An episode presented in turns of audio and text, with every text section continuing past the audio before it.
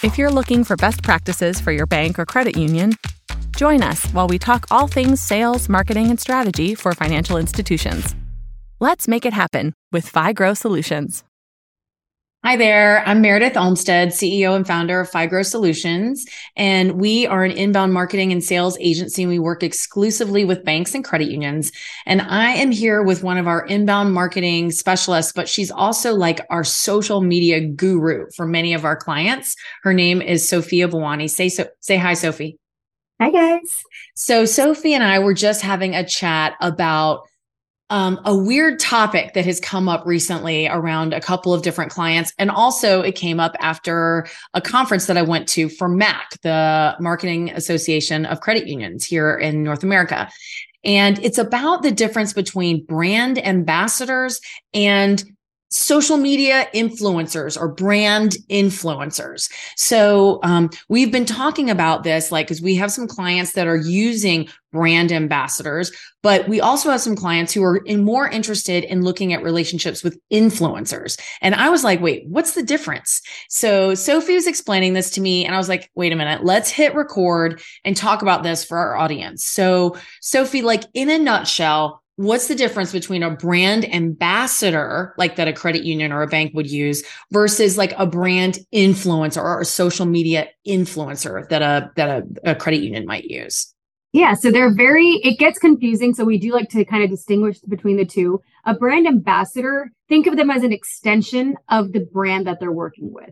They might be with internal they're basically going out there representing whatever brand they're working with building their name their trust and they're working for that brand. A brand influencer is someone who kind of is a brand on their own. So when they work with a credit union or a bank, they're coming in as a partner for a short term campaign, giving okay. you deliverables, and then they kind of move on. Okay. So um, the idea here then is that a brand ambassador might be like a full time employee or yes. like a few full-time employees like i've seen where they'll they might use a few different team members as brand ambassadors or like a mortgage lender who's really established in the community might be a kind of mortgage brand ambassador if you will versus an influencer who might not be connected officially in any like employment capacity with the institution, but has like an existing audience that they've cultivated and built trust with, basically.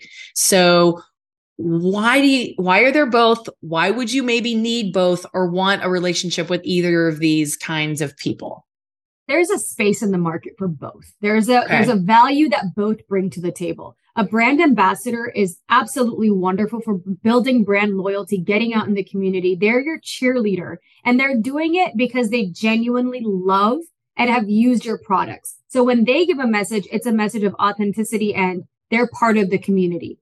An influencer, you want to use an influencer when you want to get out there to a million people. They have their loyalty, they have their tribe, and you're accessing their following. So okay. they might not have ever used your product, but because you want their target market or their inbuilt loyalty, you will partner with them and then they'll get familiar with your product either through demonstration or, you know, web webinars. We've discussed this before. Right. And okay. then they do your deliverable, but they're not necessarily going to be the most diehard, loyal, long-term fan. It's a contract for them. It's employment. Once it's done, you can extend or move on. Whereas an ambassador kind of is invested a little more.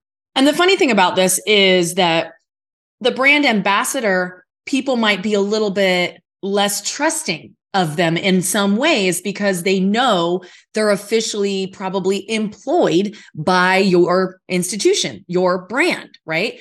But a influencer might actually come in with a little more trust built in their audience because their audience has voluntarily followed them because they're funny or they're interesting or they give great advice or they, you know, are good at investing or whatever it is.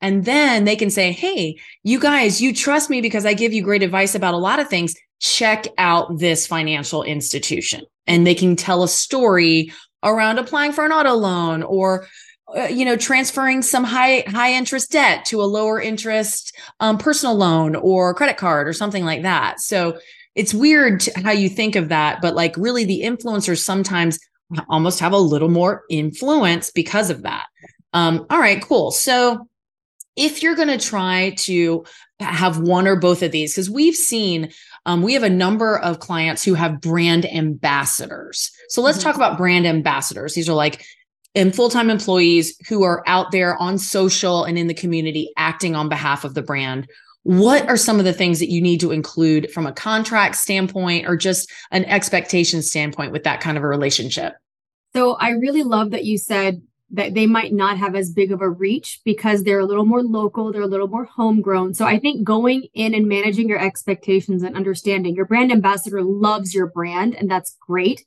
but they might not have that net that you might get with an influencer. So understanding that your reach might not be as great. Also, first and foremost, making sure you own your content. There's nothing worse than having a brand ambassador that does a fabulous job and then they move on or they change companies and now they've taken all of that hard earned collateral and all those deliverables with them. So please make sure any financial institution in your contract, all of the deliverables, the images, videos, you own it so that you can use it because it's evergreen content if it's good, well made content, you can use it for a long time. Yeah. And honestly, if it's useful, informative, trustworthy, even if that brand ambassador moves on down the road, and they probably will, you know, because most employees do, you can still per, you know repurpose that content that content still should be able to stand alone so however you structure that what they're doing, what they're sharing. Make sure you have it in a way that is independent from their like personal name.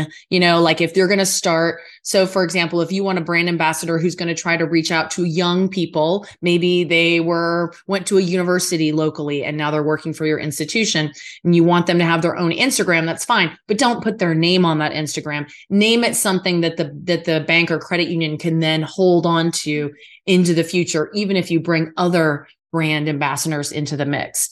Yeah. Um, yeah, lifetime right for content. Make sure you really have a detailed list of what they're going to do for you and how long that's going to last, or um, the regularity of some of yes. that posting. Um, and that's the same with influencers. So, how does a contract with an influencer work, or how's it different from a brand ambassador?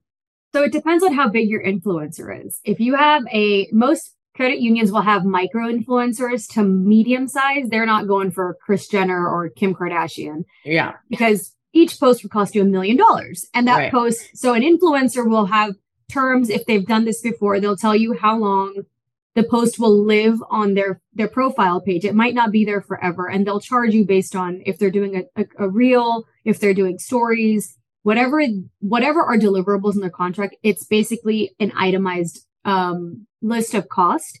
And then we can tell them this needs to live on your Instagram or your social media for a certain amount of time. Once that time expires, they're allowed to archive the content. We can also write into a contract the rights to that in- information. Whereas if we have the rights, the credit union can then repost it on their personal on their page yeah. and take it off of the influencers. Um, it also, you can also put non competes for a certain amount of time if you want them to not partner with another credit union or if you're promoting a credit card, maybe you don't want them doing another credit card. So you can add all of that in. Just know that with an influencer, everything comes at a cost. There's a price tag attached to all these finite details, depending okay. on how big they are.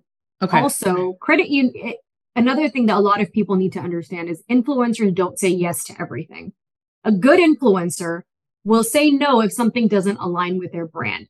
So please don't think that an influencer isn't going to be invested in your, you're not just a product for them. They need to believe in it and it needs to resonate with their audience because they will say no. We've had yeah. influencers say, yeah, we're going to pass. This doesn't suit our because they're also a brand.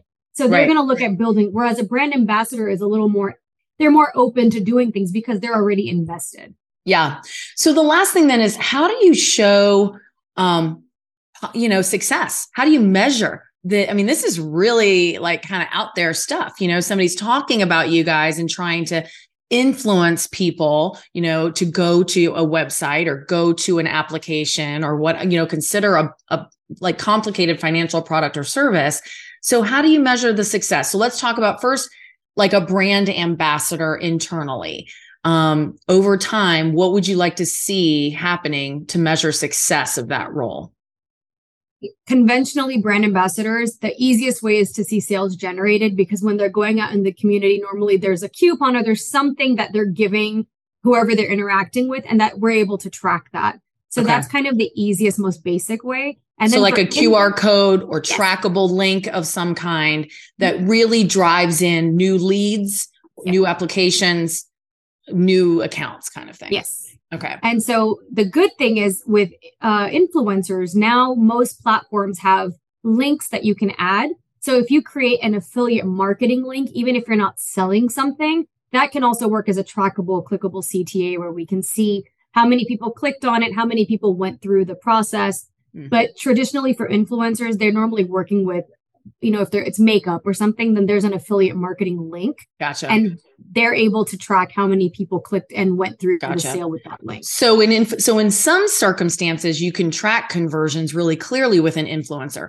but with more complicated products like financial products and services, you also want to make sure that um, it's not your the purpose of your work with the influencer isn't just solely around conversions but it's also around awareness of your brand, right? So you want to be pushing out into their new audience. You want to be driving some increased impressions, new traffic to your website, mm-hmm. all those kinds of things, because it's not like you're buying a lip gloss. You know, you might be getting an auto loan and that is much more complicated than than buying an $8 lip gloss with an affiliate link. So absolutely think it's important to make sure you adjust your expectations and recognize you know what some things you can easily track and others you might not be able to see a straight line from from A to Z, you know, to start to finish because there's so many other places they have to go but some general some brand awareness around that influencer all right cool well it's so funny i would have never thought there was so much difference between the two but this makes a lot of sense i'm glad that we had this conversation